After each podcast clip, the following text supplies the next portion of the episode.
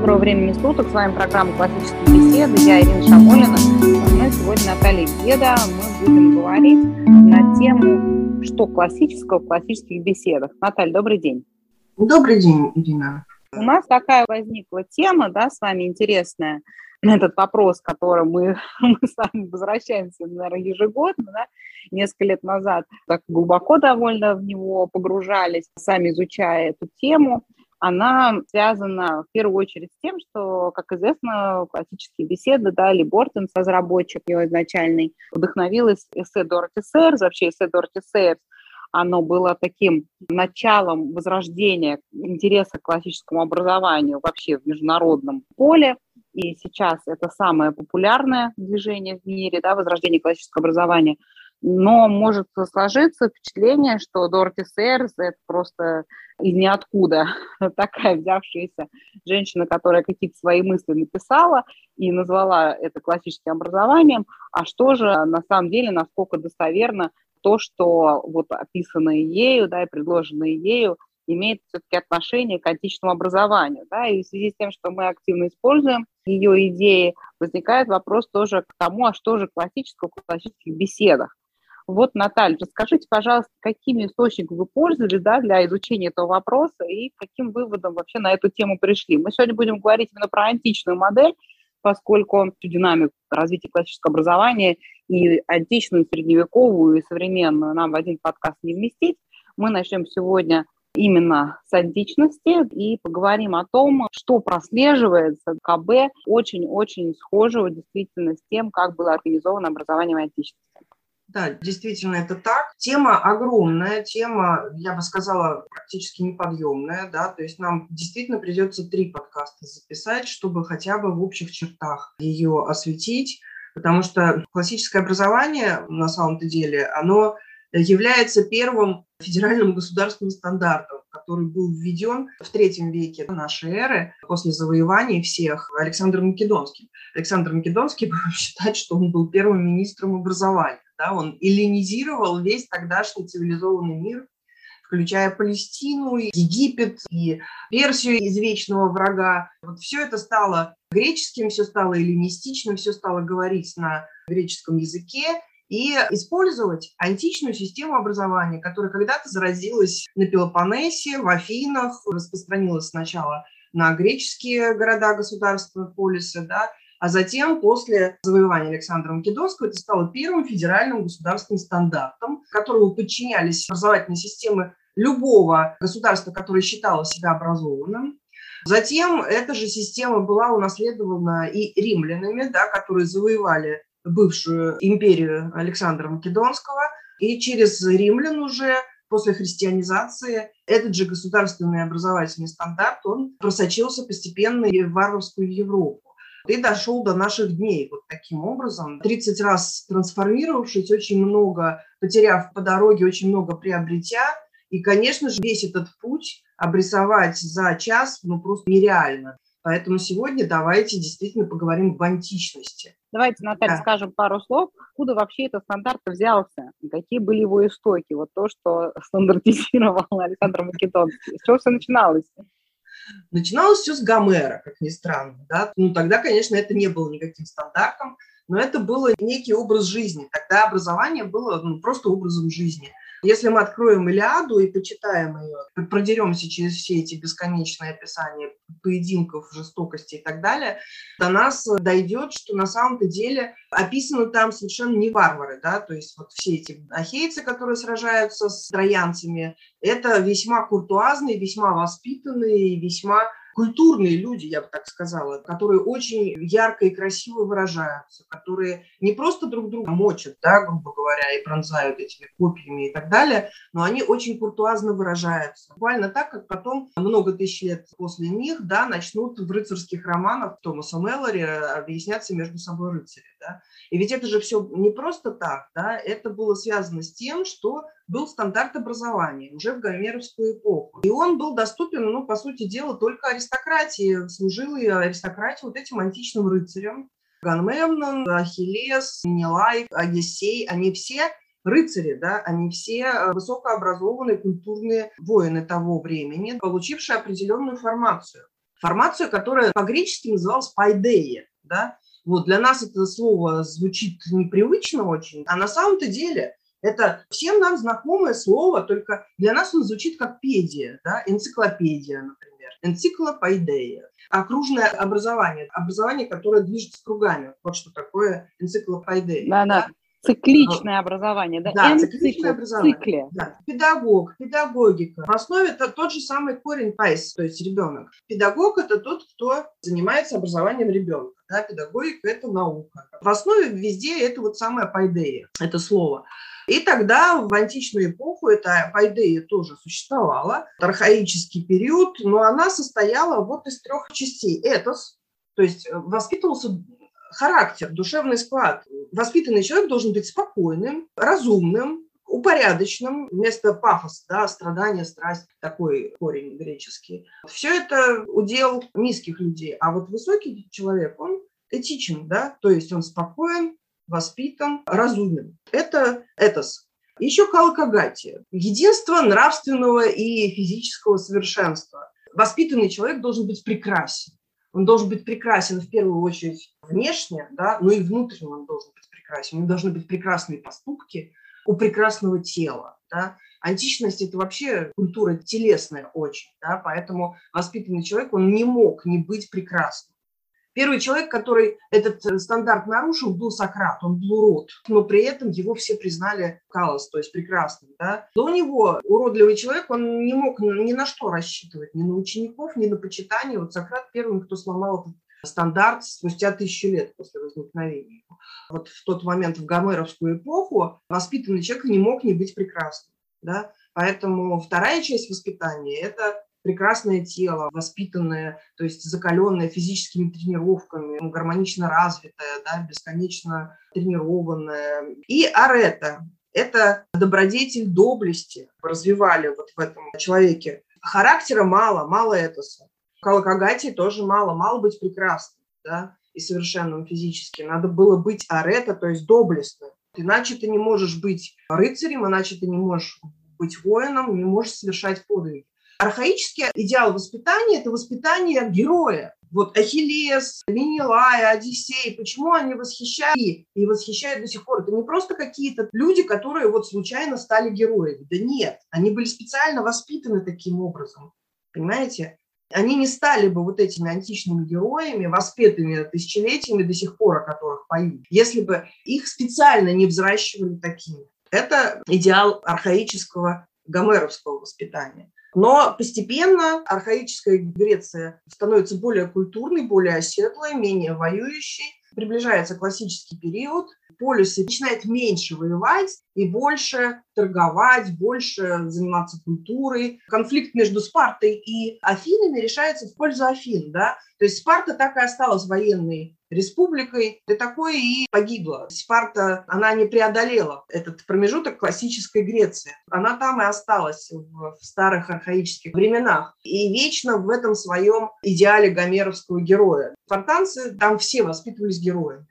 Героями, которого задача победить или умереть. Больше ничего, никакой другой цели не было. А в Афинах этот идеал, он трансформировался. То есть если полис становится мирным, да, если полис становится торгующим, то чем заниматься благородному мужу-то, если не воевать? То что делать? И тут возникает совершенно другая история в Афинах. Воспитание солдата, который обороняет полис, это, конечно, святое. Тогда город не может существовать. Каждый благородный гражданин должен быть гоплитом, то есть солдатом в строю, да, который в случае чего служит обороне, обороняет свое город-государство. Не наступает, а обороняет. Еще-то надо кем-то еще быть. А в мирное время, если никто на нас не нападает, а мы тем более ни на кого не нападаем, да, нам это не надо, то что делать-то? И вот тут возникает специфическая афинская гражданственность, и возникает потребность воспитывать гражданина полиса, гражданина. Вот эта вот мысль, которая раньше в древнем мире ее просто не существовала. То есть были герои и были рабы. Были еще какие-то простолюдины, ремесленники, крестьяне свободные более-менее, но они в историю не попадали никогда. Либо ты царь или приближенный военачальник какой-то, либо ты раб, и с тобой не считаются вообще никаким образом. А в Афинах появляется свободный гражданин, который управляет государством, он в государственных делах участвует, да? А вот просто так человек с улицы, он, конечно, не может управлять государством, у него должно быть соответствующее воспитание. И тогда вот этот вот идеал архаичный, он начинает трансформироваться, он начинает превращаться в что-то другое. Уже где-то в IV веке, в V-IV эпоха классической Греции. И вот тогда начинает возникать этот классический афинский стандарт образования и воспитания. Значит, что в него входило?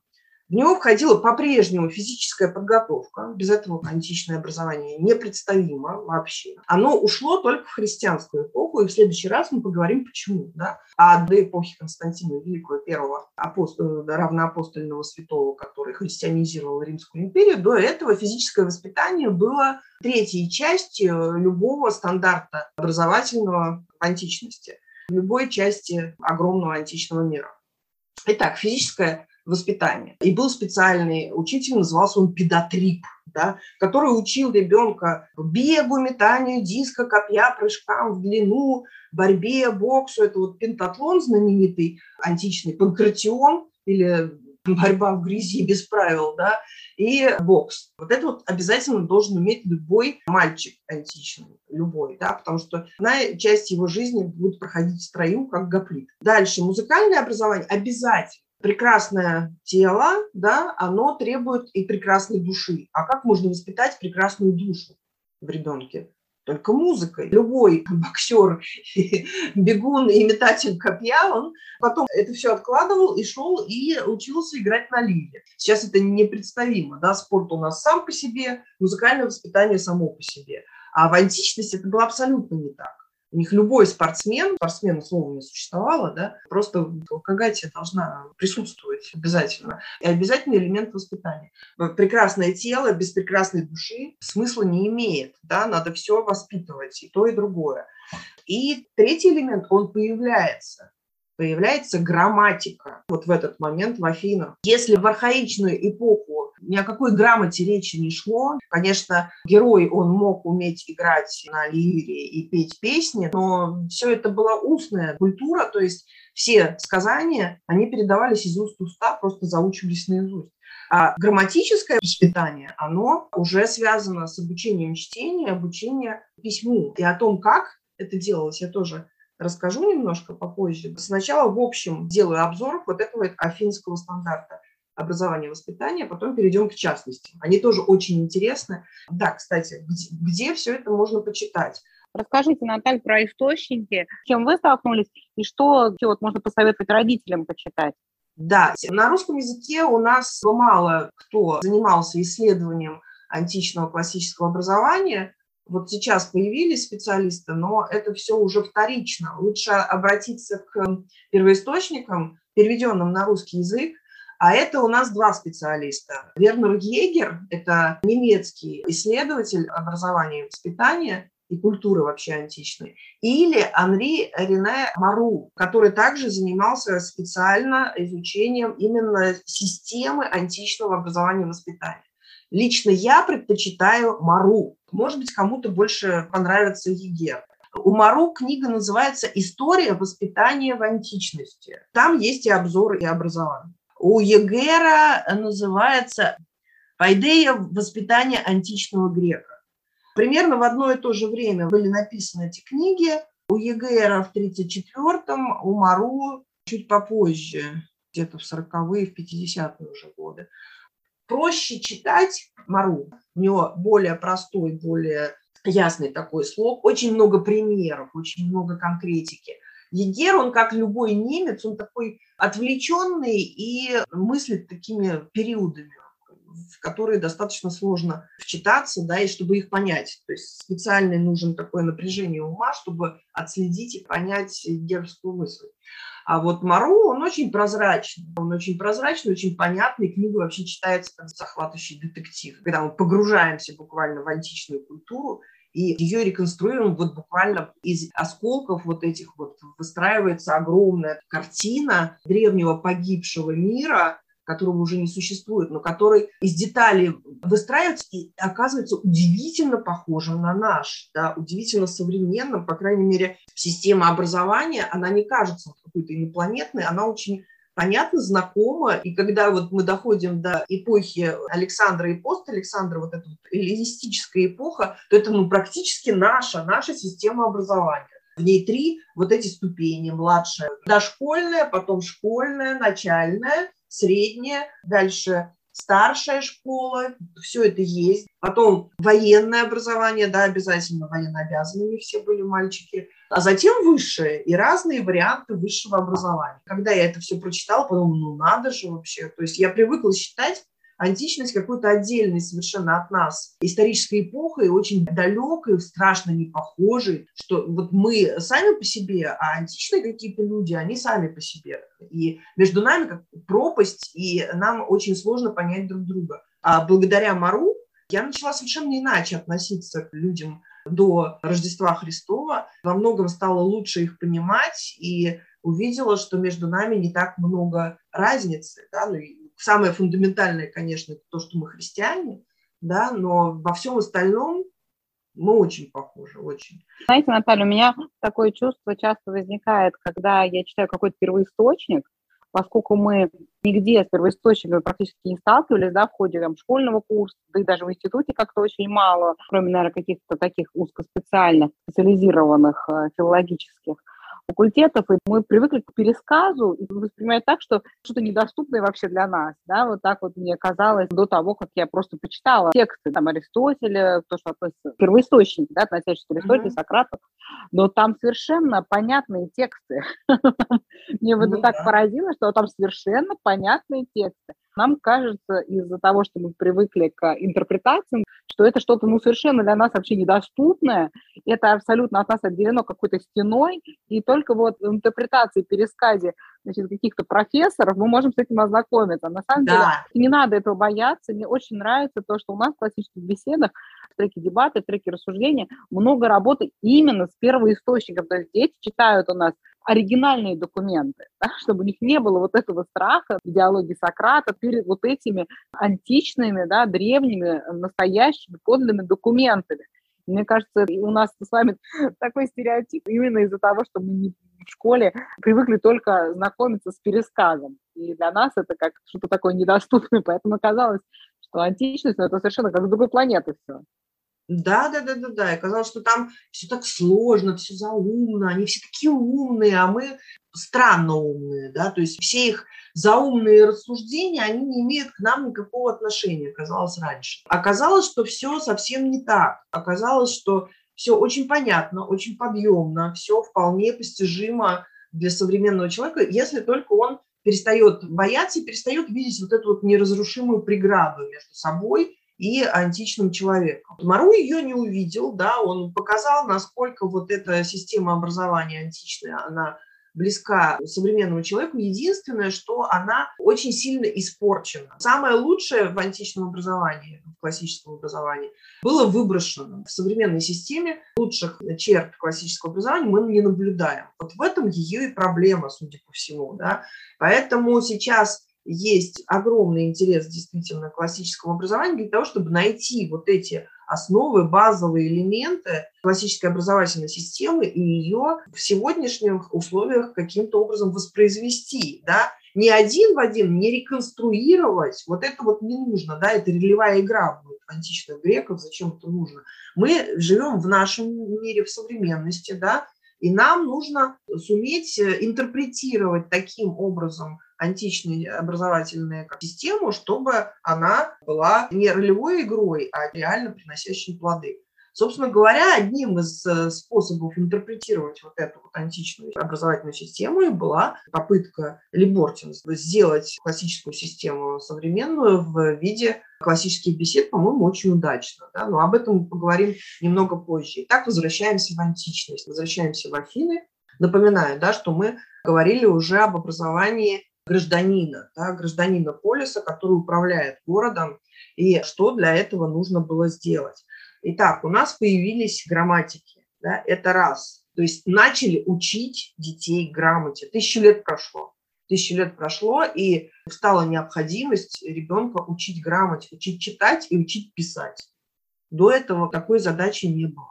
И одновременно с этим сразу же возник новый вопрос. То есть мы умеем образовывать прекрасные тела, да, с помощью калокагати, прекрасные души мы воспитываем с помощью мусики. Прекрасно, да? Но теперь-то перед нами встал вопрос, нам нужно воспитывать прекрасный ум. Да? То есть вот грамматика – это были самые азы, самое начало. Надо воспитывать грамотных людей. А для чего нужны грамотные люди? Чтобы они стали мыслителями, философами, чтобы они стали точно так же прекрасно мыслить, как они умеют прекрасно двигаться и прекрасно петь. И тут пошла вот эта вот античная софистика. Бурный совершенно процесс развития логических систем всевозможных. Битва сократиков с софистами. Софисты, они считали, что ум надо развивать просто сам по себе. Просто человек должен уметь остро и оригинально и необычно мыслить. А Сократ поставил цель. Мыслить прекрасно – это значит искать истину. Истина существует, она есть, она единая для всех. Ее надо искать, да, в этом задача прекрасного ума. Софисты говорили, ерунда, это у каждого своя истина. Знаменитый спор Протагора с Сократом, где Сократ победил в стиле детский мат. Истина у всех своя, сказал Протагор. А Сократ сказал, нет, Протагор, ты не прав, истина только одна. И они поспорили, сможет Сократ доказать свою правоту или нет. И Сократ, это сделал очень изящно, одним ходом, я считаю. Сначала он задал Протагору уточняющий вопрос. Он сказал, Протагор, правильно ли я тебя понимаю, что ты готов признать на основании только одного моего мнения, если я считаю, что ты истинный, то это и есть истина, просто потому что я так считаю. Да, ты совершенно правильно меня понял, сказал Протагор. На что Сократ ему отвечаешь, в таком случае мое мнение, что истина абсолютна, а ты, Протагор, абсолютно не прав. На что Протагору осталось только развести руками и признать, что Сократ совершенно прав. Потому что он сам сказал, что да, он согласен с тем, что истина на основании утверждения Сократа. Его никто за язык не тянул. Знаменитый спор, который до сих пор актуален. Да, до сих пор никто не смог опровергнуть детский мат Сократа. Типичная тогдашняя афинская история, когда нужно было понять, сформулировать стандарт, а что же такое прекрасный ум? Прекрасный ум – это ум, который движется в направлении открытия абсолютной истины. И вот начались все эти попытки открыть абсолютную истину, многочисленные философские школы, малых сократиков, потом учеников Сократа, Платон, потом Аристотель. Это же огромные школы, там масса философов, которые основали свои школы. То есть это целое огромное движение именно мыслителей. Все это сложилось в последние века перед Рождеством Христовым, последние 3-2 века. Соответственно, кроме поиска истины еще было обладение добродетелью. Опять же, перед Сократом встал вопрос, а что такое добродетельный человек? Не доблестный, как Арета, да, как в гомеровскую эпоху, а добродетельный. Мыслители стали думать, что такое прекрасный человек с точки зрения этих гражданских качеств. Что такое быть добродетельным гражданином, строителем и слугой Отечества? Это тоже были все философские вопросы, обдуманные со всех сторон. Сломано было 1000 копий. Платон написал целый диалог Менелая на эту тему, где обсуждал, а что такое добродетель и добродетельный человек.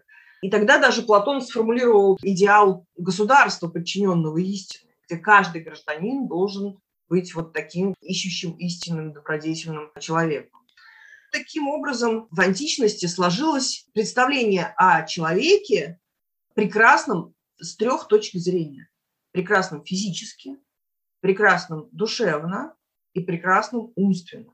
И все эти 3 стороны человека, все его 3 части, да, надо развивать активно и интенсивно.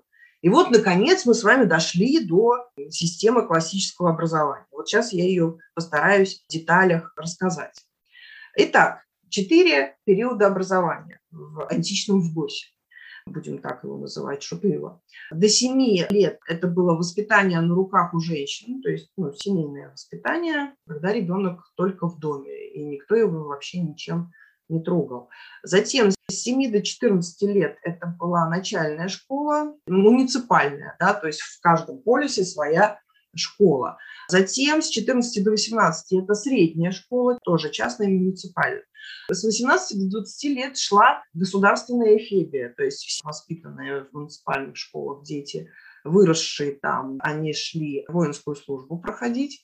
Закончив Эфебию после 20 лет и дальше, они шли получать высшее образование в какой-либо из школ философов или риторов, или еще кого-то. То есть этап риторики и философии – это уже высшим образованием считалось. А в школе образование было чисто грамматическим. И сейчас объясню, как это все происходило.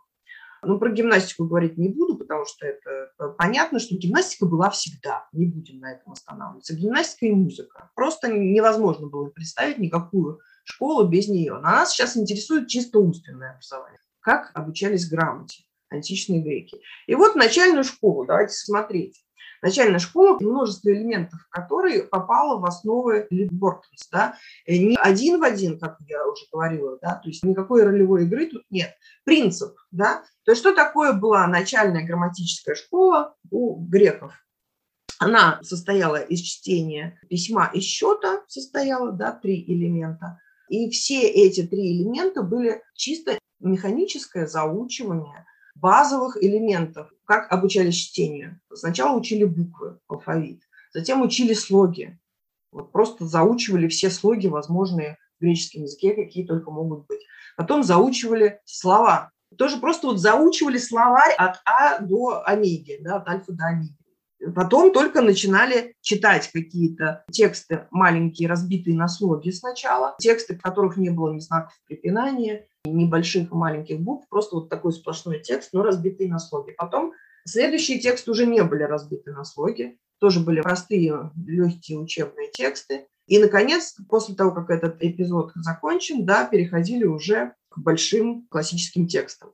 Вот это вот и грамматика чтения, в котором вообще ничего творческого, никакого такого пиетета перед детьми не было. Зубрим, зубрим, зубрим, начиная с букв до этапа, когда ты начинаешь хотя бы по слогам читать. Дальше письмо. Все то же самое, только в письменном виде. Тоже начинаем с букв, слогов, слов до тех пор, пока ребенок сам не способен писать уже какие-то тексты. Достаточно длительный период, это несколько лет.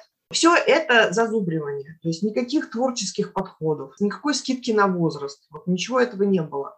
Ребенок приходил, и просто его задача была вот в этом самом раннем возрасте заучить наизусть как можно больший объем информации, посвященный чтению и письму. Со счетом абсолютно то же самое. Все начиналось с просто заучивания числительных, дробей, даже каких-то операций на грамматическом этапе еще не было. Просто заучить. Заучить числительные, а научиться их складывать, вычитать, делить и умножать – это далеко за периодами начальной школы. То есть их задача была только выучить числительное. И все, и больше, собственно, ничего. Это первый этап. Нельзя не отметить, что в основах принцип вот это вот заучивание, да, грамматическое заучивание какого-то понятийного аппарата, оно строится, собственно, вот по этому античному образцу. Не пытайся ничего понять. Ты просто заучи вот этот материал, чтобы он у тебя остался в памяти. И этот принцип, я считаю, что перекочевал в основу один в один. Единственное, что там совершенно другой подход уже к ребенку, другое отношение к детям. И я считаю, что это абсолютно оправдано. Но результат, в общем-то, настолько же благоприятный. То есть ребенок выходит с этого начального этапа с багажом базовых знаний в голове. Да, Наталья, надо отметить то, что само понятие грамматики, оно именно из античности.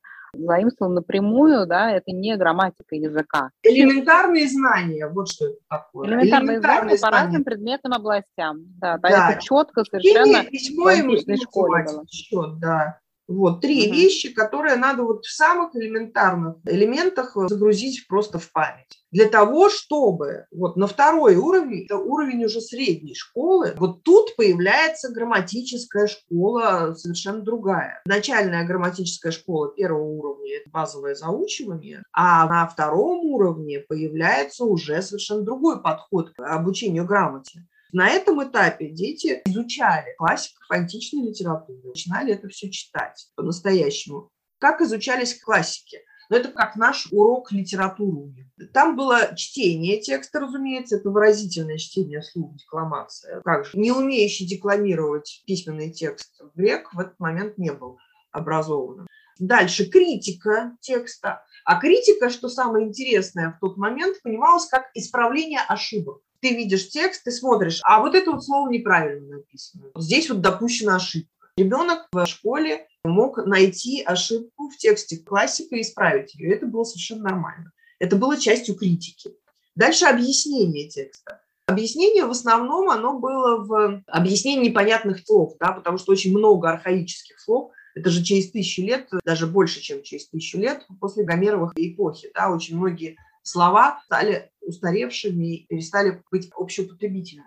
Поэтому поиск вот таких слов и их объяснения и перевод на современный язык – это тоже элемент изучения классиков. И, наконец, последний – это уже, собственно, литературная критика. То есть не просто прочитал, исправил ошибки и объяснил слова, но и объяснил, высказал свое мнение по поводу вот этого прочитанного. Да? Как ты понимаешь этот отрывок, какие мысли это в тебе будет. Вот это уже близко к современному образу Ахилла в поэме Гомера «Илиада», да, или образ Одиссея. Да. Ну, конечно, они так не мыслили, но они просто как бы высказывались, что они думают по поводу добродетели Одиссея или доблести Ахилла. Что еще было интересное? Вот тут вот грамматика начиналась как грамматика. Да. После того, как на первом этапе они выучили все буквы, звуки, слова, и начали их связывать между собой, вот тут они уже овладевают грамматикой как наукой, то есть изучают все части речи и их особенности, вот грамматические признаки глагола, например, или имени. Но надо сказать, что грамматика в античную эпоху была очень так пунктиром развита, то есть они грамматические признаки глаголов и имен обсуждали, а все остальные части речи, они очень пунктиром были. Например, все про предлоги вмещалось у них в одно предложение. Есть 18 предлогов, 6 односложных и 12 двусложных. Вот, и все про предлоги. Все, что к ним относится в античной грамматике. Но неважно, она все равно была. Еще практическое упражнение на изложение. Но это практически вот один в один, это наш курс мастерской структуры стиля. Если изучение грамматики в античности, оно было похоже скорее на наши студии по русскому языку, по грамматике и по латыни в основах, да, вот они примерно так изучали грамматику, как у нас в основах студии соответствующие грамматические, а не как ключи, то вот как раз практические упражнения на изложение это очень напоминает нашу мастерскую структуру стиля. То есть мастерская структура стиля, я ее много раз уже описывала и в подкасте, и в статьях, как угодно, сейчас не буду на ней останавливаться, но дети в средней школе античной, они все учились писать сочинения вот по этому же самому методу. Подражание образцам античной литературы, начиная там с Басина и Эзопа, да, и заканчивая какими-то речами, и эпопеей даже. То есть они просто подражали установленным каким-то образцам и пересказывали вот эти вот образцы своими словами, как могли, разной формы и разных стилей. Они должны были упражняться в сочинении басни, рассказах, рии, сентенции, подтверждения или опровержения, похвале или порицание, сравнение, этопия, тезис и обсуждение закона. Вот это вот все они в школе последовательно проходили, совершенствуясь в написании установленных образцов из текстов разных жанров. Вот это вот то, что являлось, собственно, школьным образованием. Что касается математики и науки, о чем вы говорили, Ирина, это все за пределами школы. Будем считать, что это кружки. Кружки для особо любознательных. Вы могли пойти в какой-нибудь математический кружок, к Эвклиду, или к Архимеду, или к Эратосфену, и там поучить математику, которая в это время была вся основана на геометрии. Да? То есть число всегда в античности было измеримо. Если тебе мало чисто словесного воспитания, то ты шел еще в кружок одного из этих великих математиков, и вместе с ним решал вот всевозможные математические задачки, которые заключались в рисовании на песке. Да? То есть ты приходишь, тебе учитель палкой на песке рисует какую-нибудь задачку, и ты сидишь и полдня думаешь, как ее решить. Да? С помощью там, веревки, привязанной к вбитому в землю колышку, это циркуль, да, элементарный. И тебе надо две точки соединить с помощью вот этой веревки какой-нибудь дугой несколько раз, и после этого провести каким-нибудь образом линию и доказать какую-то теорему. Вот, собственно, в этом и заключалось математическое образование настоящее в античности, как ее понимали греки. И вот это вот самая энциклопедия, да, но это уже другое. Это не математика и не словесность, это уже философия. То есть это считалось частью философии. Энциклопедия насыщение своей памяти полезными фактами, в том числе историческими по хронологии, это тоже кружковая образованность. И вот этим, например, занимался и Сократ, тоже такой Платон и Сократ. Философы, которые считали, что кроме того, что надо уметь размышлять логично, искать истину, надо уметь читать, писать, надо особо любознательно уметь доказывать теоремы, еще нужно широкое энциклопедическое образование, то есть просто знать какие-то базовые факты, относящиеся к истории твоего полиса. В кружках Платона и Сократа в том числе и заучивали вот эти вот даты, которые имеют отношение к истории гражданина. Опять же, это считалось дополнительным образованием. По окончании школы, по окончании Эфебии начиналась риторическая школа. Вот она обязательно должна быть. Риторика – этап, без которого совершенно невозможен был никакой вариант высшего образования. Ты закончил грамматическую школу, послужил в армии, и после этого для того, чтобы стать настоящим гражданином, то есть человеком, который способен принимать участие в управлении городом, ты должен научиться произносить речи, и не просто произносить речи по заученному, а сам эти речи писать, сам создавать проекты законов, защищать их перед толпой, ведь это же как бы вся политика тогда была публичная. И для того, чтобы убедить граждан принять тот или иной закон, ты должен научиться убедительно говорить, вся она была устная, ну, и письменная, конечно, тоже, но в основном устная, потому что тебе надо всех убедить. И поэтому ты не мог все это делать эффективным образом, если ты не закончил риторическую школу. Поэтому высшее образование – это в первую очередь риторика. Было очень много риторических школ, ты мог поучиться в какой-то риторической школе, получить навыки оратора. Здесь вот, собственно говоря, полный курс риторики, он в себя включил изучение 5 канонов, тех самых, которые вот у нас входят в вызов: инвенция, диспозиция, локуция, теория, акция. Топосы Аристотеля тогда еще не были топосами Аристотеля. Аристотель их описал, обобщил, мы сейчас ими пользуемся. А тогда была просто топика. Да? С каких точек зрения можно рассматривать тот или иной вопрос. Мы сейчас в основном пользуемся 5 топосами, на самом деле их было несколько десятков. И с нескольких десятков точки зрения можно рассматривать любой вопрос. Да, и по-моему, было не больше 300, да, просто да, он перечислял все возможные вопросы, которые можно задавать, да, к предметам, и они потом были сгруппированы уже позже вот в такие 5 групп, да, с которыми мы сейчас работаем. Совершенно верно. И в античности на риторический курс в школу риторов уходило от 4 до 8 лет. Вот столько уходило на эту ступень. У нас 6 лет в вызове, 6 ступеней. Первые 2 ступени альфа и бета – это логика. Да-да, первые альфа и бета – это диалектические ступени, а вызов 1 – это как раз такая вот комбинированная ступень, это переход от диалектики к риторике. И вызов 2, 3, 4 – это уже риторические ступени. Риторика, да. Но вызов, он во многом подражает вот этим риторическим школам античности. И действительно, задача вызова – это точно так же, как в античности, воспитать гражданина. Но об этом мы поговорим не сейчас, об этом мы поговорим потом. Итак, а что дальше делал после риторической школы античный образованный грек? Итак, он закончил риторическую школу, а что ему делать дальше? А вот дальше у него 3 пути, да, было. Или идти получать высшее научное образование. Это тоже было возможно в античности, представляете? Был такой мусеум в Александрии, был такой учебный центр, назывался он мусеум. Или музей, да, вот сейчас это называется у нас музей. А тогда был в Александрии мусеум. Это был научный центр, огромная библиотека, состоящая из десятков, сотен тысяч свитков, папирусов. Вся тогдашняя образованность, она вся оседала в этом самом мусеуме. И при нем там были лаборатории научные, медицинские, геометрия, астрономия, арифметика и критика, и история, и грамматика, и все. И все в этом мусеуме были, ну, то есть факультеты, по сути дела. То есть это вот такой античный университет с огромным количеством факультетов, ну, будем на наш язык переводить, да. В каждом из этих факультетов он был представлен несколькими профессорами, и со всех городов античности к этим людям стекались студенты, да, которые в этом мусеуме оседали еще на много лет и учились уже, получали знания по той области наук, которая была им интересен. Ну, абсолютно, как затем в европейских, а потом и в современных университетских городах. Следующий вариант – это был философия. Ну, про философию мы уже говорили. Философских школ была масса. Могли идти молодые люди к любому философу в ученики и еще 5-8 лет своей жизни отдать изучению философии.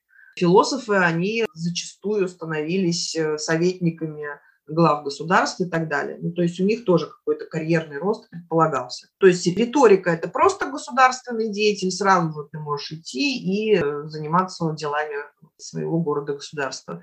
Мусеум – это ты ученым становился, и философская школа – ты становился философом. Вот три варианта. Финалом этого античного классического образования был синтез Аристотеля. То есть Аристотель все достижения античного образования пропустил через себя, через свой гениальный ум. И в своих работах научных он это все синтезировал. Затем в нашу культуру европейскую этот синтез Аристотеля пришел под названием органона. Органона, то есть инструмента.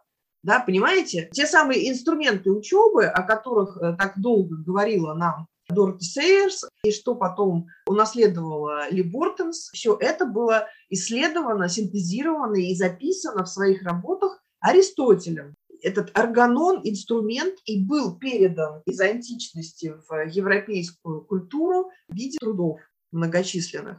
Органон, туда входила и логика, и риторика, и грамматика, и куча других наук, описал Аристотель. Делал полный синтез античной культуры в этом наборе работ и передал в будущее.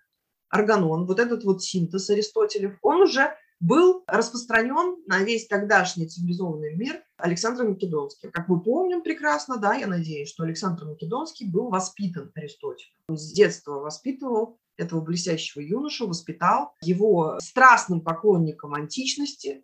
Задачей Александрова завоевания мира, он видел эту задачу именно в том, чтобы эту высокую античную культуру распространить на весь мир, который он завоюет. Таким он видел свою цель. Не просто там всех ограбить, всех подчинить, всех к ногтю, как все предыдущие деспоты-завоеватели, а именно цивилизовать, эллинизировать и превратить весь мир в подобие вот этого высокого, изящного античного мира. Вот таким вот он был античный канон. Да, Наталья, может быть, сказать еще пару слов о том, какие результаты были, как это воплощалось от Александра Македонского, что ему удалось сделать на этом поприще? Удалось это на 100%. Удалось это за счет того, что Александр все-таки не был деспотом. Он никого не хотел уничтожить. Он завоевывал мягко. Да? Это можно даже судить по судьбе Палестины. Палестина, которую завоевал Александр Македонский, к нему относились с большим пиететом. Евреи его встретили, сказали, что он был предсказан пророками его пришествия. Александр был так рад такому теплому приему, что даже простил им налоги за много-много лет. Израильтяне не платили ему налоги. Эллинизировано было все, включая Палестину, хотя Палестина относилась со страшным негодованием и неприятием ко всем завоевателям. Александр Македонский был каким-то интересным исключением из этого правила. Мы знаем, что одних Александрий Александром было основано штук 50 на всех этих завоеванных территориях. Причем за очень короткий период, он прожил всего 33 года, умер в Вавилоне. Но за это время ему удалось основать порядка 50 городов своего имени, Александрии. Да? В каждом из них посадить свою администрацию, македоно-греческую, грекоговорящую, построить образовательный комплекс из Емнасия, Лисия, Мусия, куда начинали ходить местные дети, получать образование на греческом языке, обязательно по греческому стандарту. Это открывало им лифт карьерный. Человек, получивший такого рода образование, мог становиться управляющим, подниматься на вершины власти. Человек, не научившийся говорить по-гречески, перспектив не имел никаких, чисто политических и властных. Дальше еще элемент мягкой силы Александра – это был единый экономический стандарт. То есть он начал чеканить монеты на территории всей своей территории. Он же завоевал огромное количество всяких сокровищ, и все это он превратил в единую монету со своим профилем. На всей территории его империи ходила эта монета. Все, кто входил в его реал управления, правителей античных воспитателей, все расплачивались, платили вот этой вот монетой с профилем Александра. Вот этот подход, меч плюс монета плюс культура, имел невероятный совершенно успех. Действительно, уже при жизни Александра, собственно, его мечта начала сбываться, а после его смерти империя распалась, как мы знаем, его военачальники разделили ее на несколько частей, стали править каждой в своей части. Но вот эти стандарты экономические и культурные, они остались. Карьерный лифт, который стал возможен наверх только через культуру. То есть если ты хочешь войти в элиту, будь любезен, принимай античный стандарт образования. Он также продолжал работать и приносить свои плоды в виде эллинизированной, говорящей на греческом, усвоившей весь вот этот вот классический багаж культуры человек. Он приходил к власти и начинал решать вопросы на территории, где все это распространяется. Таким образом, эллинистическое образование действительно завоевало весь тогдашний цивилизованный мир. То есть Александру удалось это сделать на 100%. Да, очень интересно, Наталья, спасибо большое за этот экскурс. Спасибо всем нашим слушателям. Мы тогда продолжим, да, в следующей части нашего подкаста говорить о том, как классическое образование трансформировалось уже в христианскую эпоху. Да, совершенно верно, потому что все это, конечно, может быть интересно, но вы скажете так: отлично, античные язычники установили там какой-то свой фигос, вот, а мы-то какое имеем к этому отношение? В следующий раз мы обязательно поговорим о том, как весь этот стандарт античный, языческий, он был преображен и трансформирован уже в христианскую эпоху, и как он превратился в уже новый... Классический тривиум. Да, да, в классический тривиум. То есть тривиум, он уже, грамматика, логика и риторика, он уже сформировался в эпоху даже и классической Греции, но по-настоящему он был воплощен уже после Рождества Христова, и в христианскую эпоху он уже сложился как настоящий образовательный стандарт. Тривиум после Рождества Христова в христианскую эпоху более выпуклым был, нежели даже в дохристианскую. Вот. А мы об этом поговорим в следующий раз. Спасибо большое, Наталья. Спасибо нашим слушателям. Да. Читайте Мару. История воспитания античную эпоху. Всего доброго. До свидания. До свидания.